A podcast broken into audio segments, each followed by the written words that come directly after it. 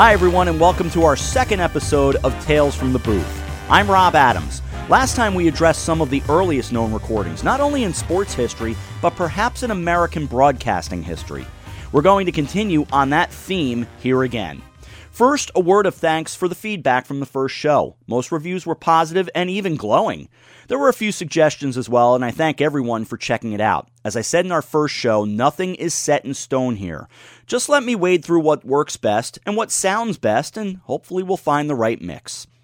Another note is about copyrights. I'm doing everything I can to research all of this and make sure we're properly sourcing what we're doing. I'm pleased to make any necessary adjustments to ensure we all get what we desire out of this show. Now, on to the program. As we've scoured the internet, I've tried to find the oldest audio I can come up with. That, as I said, was the basis of last week's show. Still finding old sports audio prior to a certain year isn't easy. It becomes progressively easier after the year in question, and that year is 1934.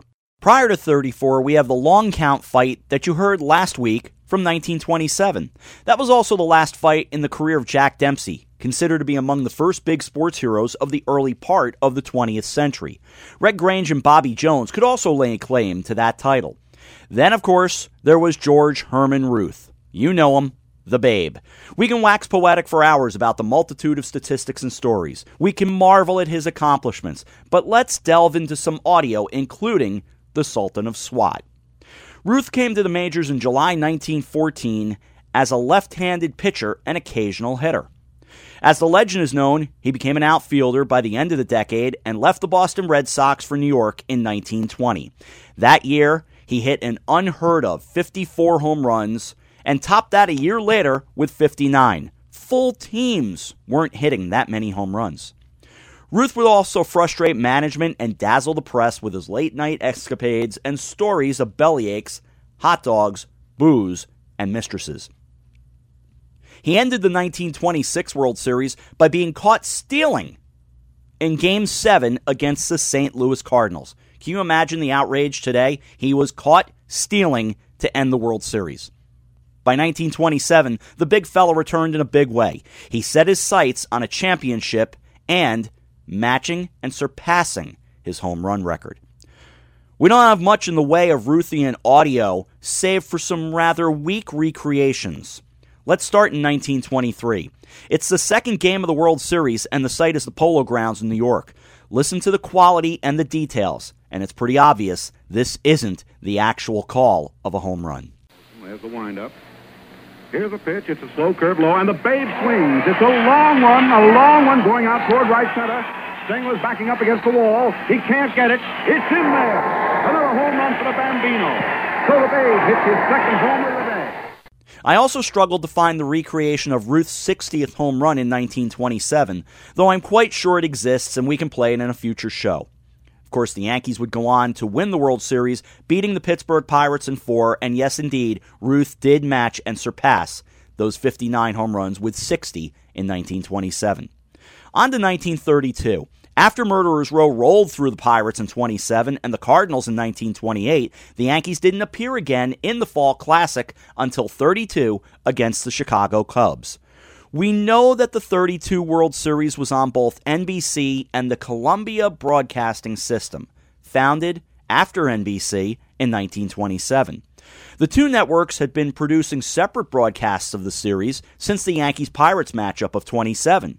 Of course, we've come to know Columbia as CBS, and they had Bob Elson, Pat Flanagan, and Ted Husing on the broadcasts from Yankee Stadium and Wrigley Field. Husing is a name that will come up again throughout our series. Over on NBC, Hal Totten, Tom Manning, and Graham McNamee shared the microphones.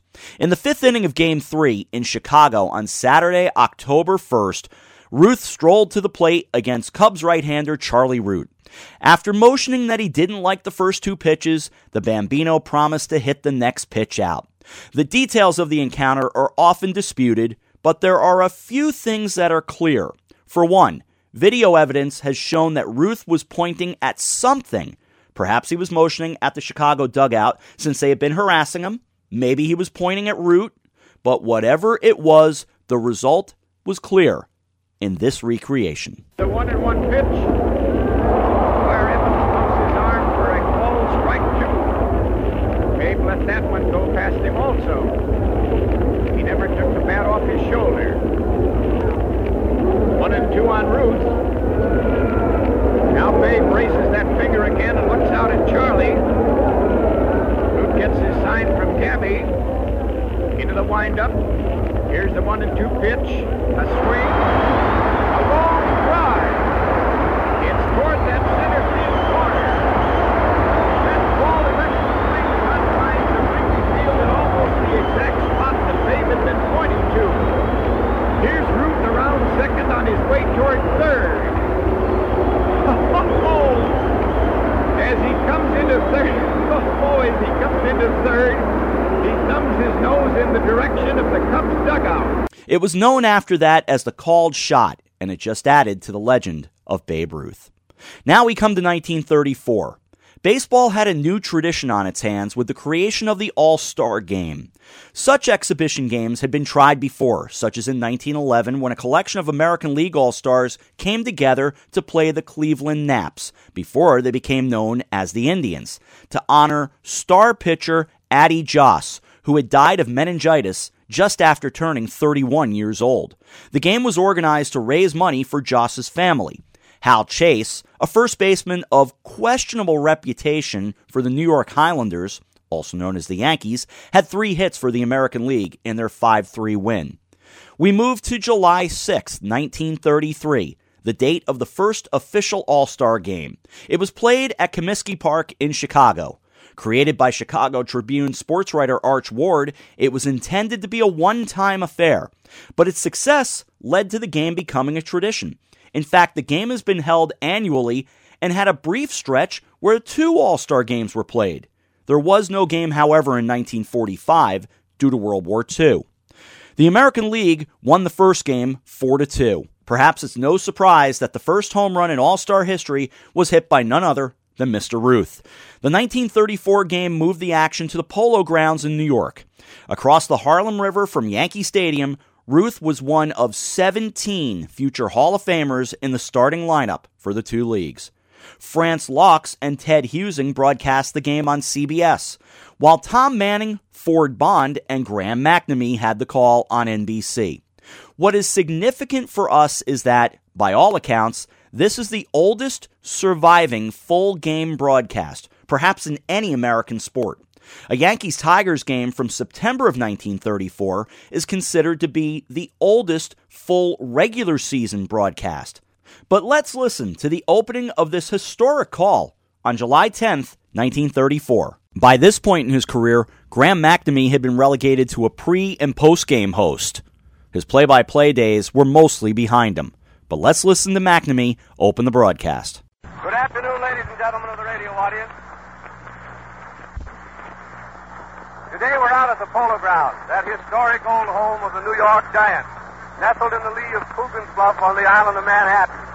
The occasion, of course, is the playing of the second annual All-Star Baseball game between the outstanding performers of the National and the American Leagues. And boy, what an aggregation of ball tossers are wandering around there, down there on that field right now. You know, last year the first of these All-Star games was played out at Comiskey Field at Chicago. And that ended with a victory for the younger league, the Americans, the final score being four to nothing. That day, a young fellow who had his 20th birthday in big league baseball only the day before yesterday, and who intends to quit as a regular at the end of this season.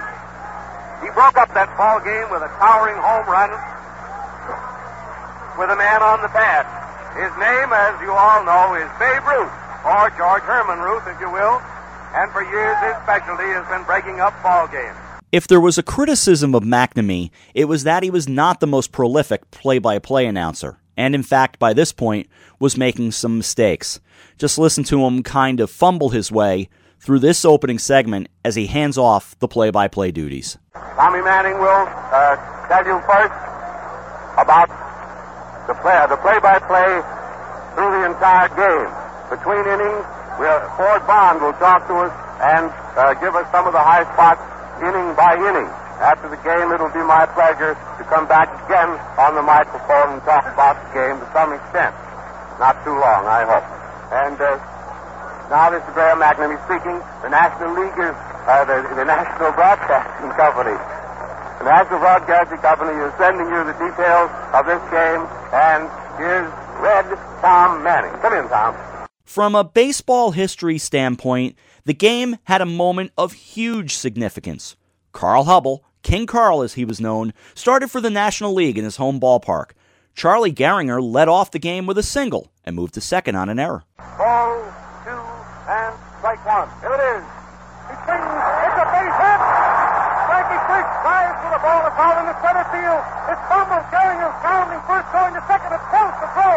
He's safe. He's safe at second base. That will be scored as a single for Charlie Gehringer and as error for center fielder Wally Berger. Heinie Manush followed with a walk. With two on and nobody out, here comes Babe Ruth. To our knowledge, this is the oldest actual play by play featuring the greatest player in baseball history. Now we have Heinie on first, Charlie Gehringer on second, and the mighty Sultan Flop. Listen to that cheer for Babe Ruth.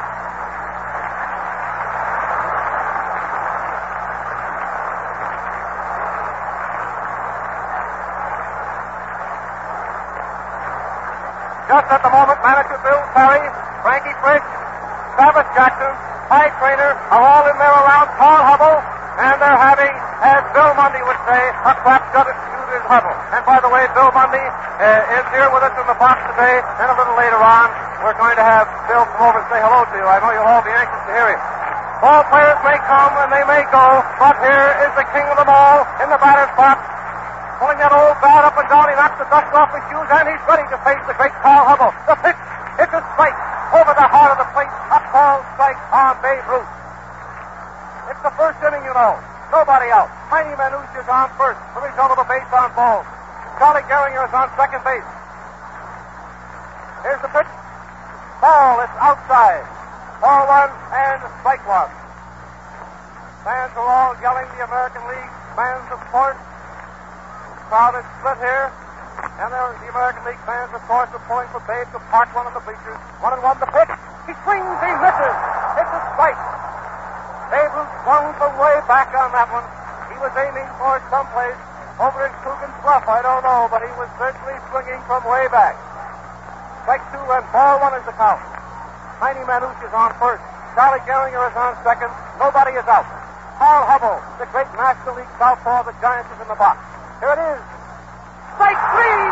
Strike three! He's out! With one out, Lou Gehrig stepped in.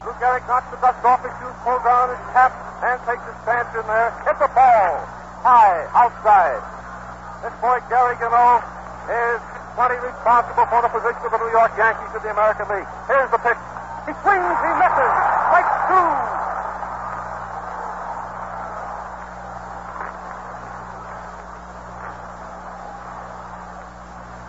Gehrig, the mighty hitting first backer of the New York Yankees, is up there with runners on first and second.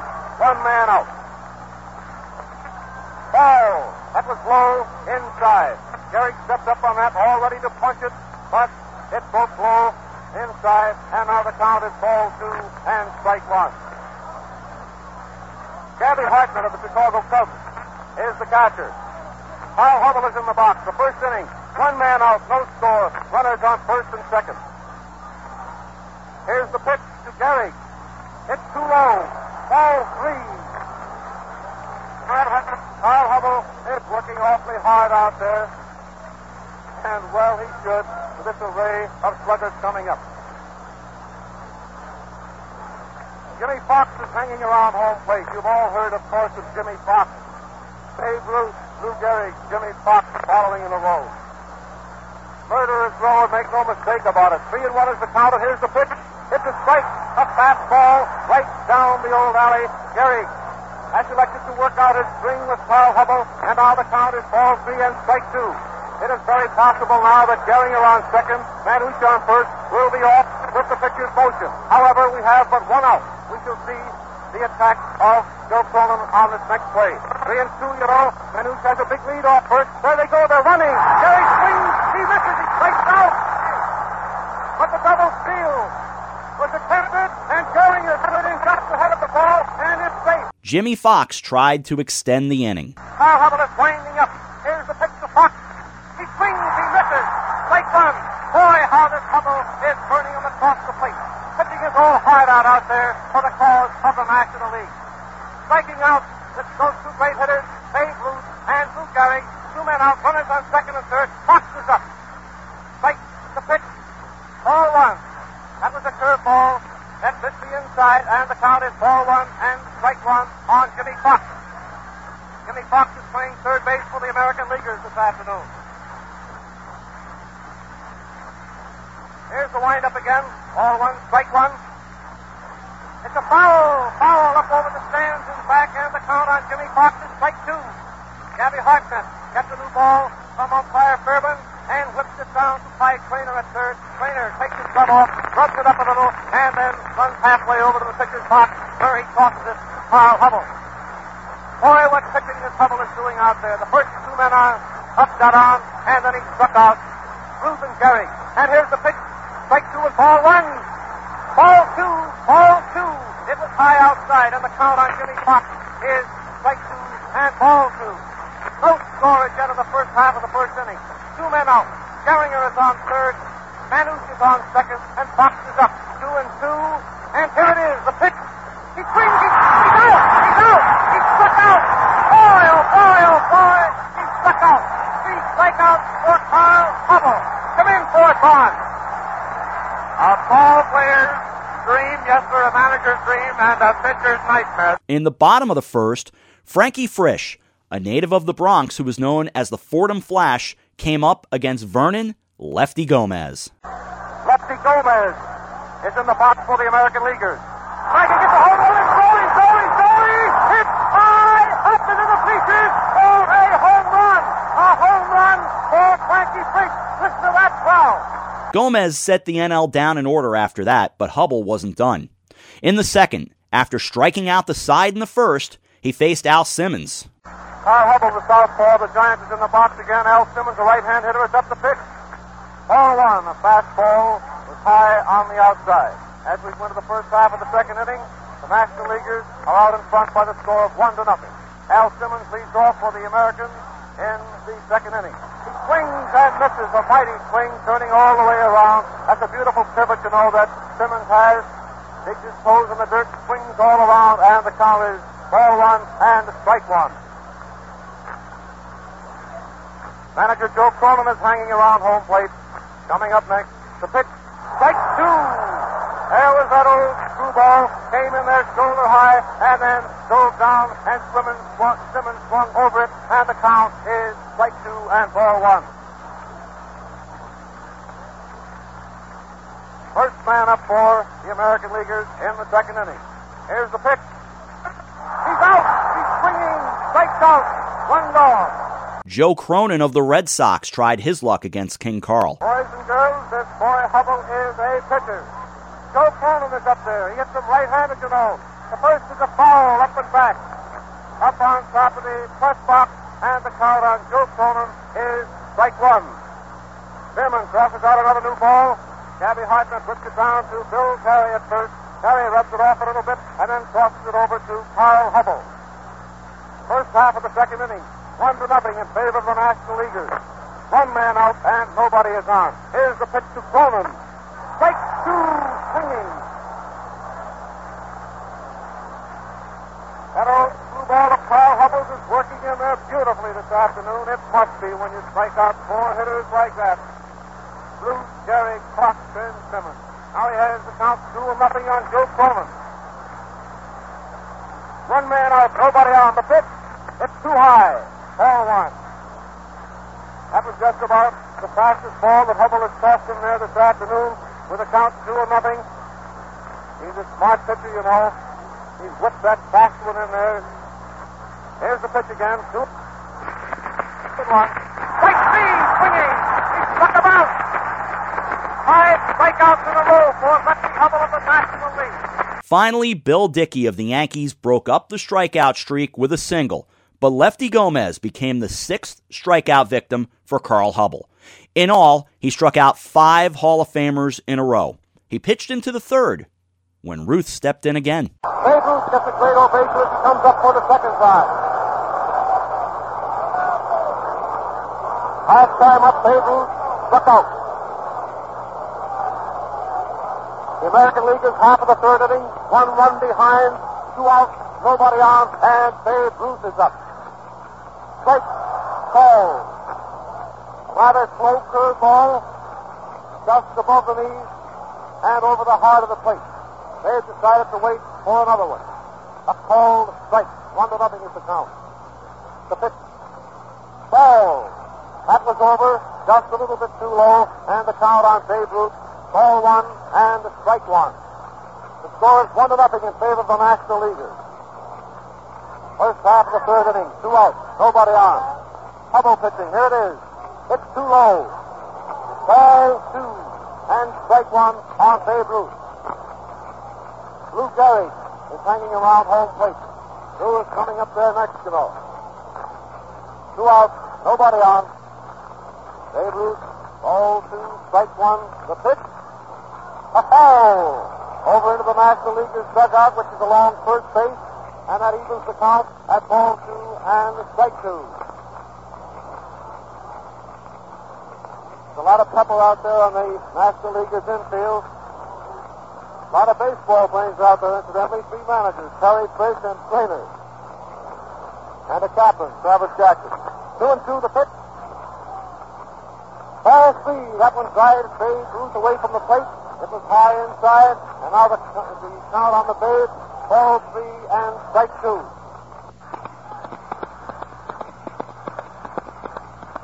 Nobody on base, you all two outs. Here's the windup, three and two, three and two. Ball four. That was high inside, driving the Babe again out of the batter's box, and he walked. Hubbell left the game after three innings, allowing no runs on two hits with two walks and six strikeouts. The American League was down 4 0 before putting up two in the fourth and six in the top of the fifth. The NL came back with three more in the fifth, but the junior circuit tacked one more on in the sixth. Things stayed quiet after that, and the American League came away with their second consecutive All Star Game victory, winning 9 to 7 in front of over 48,000 fans. The game took two hours and 44 minutes to play. Any kind of a smash mouth, tie it up, you know.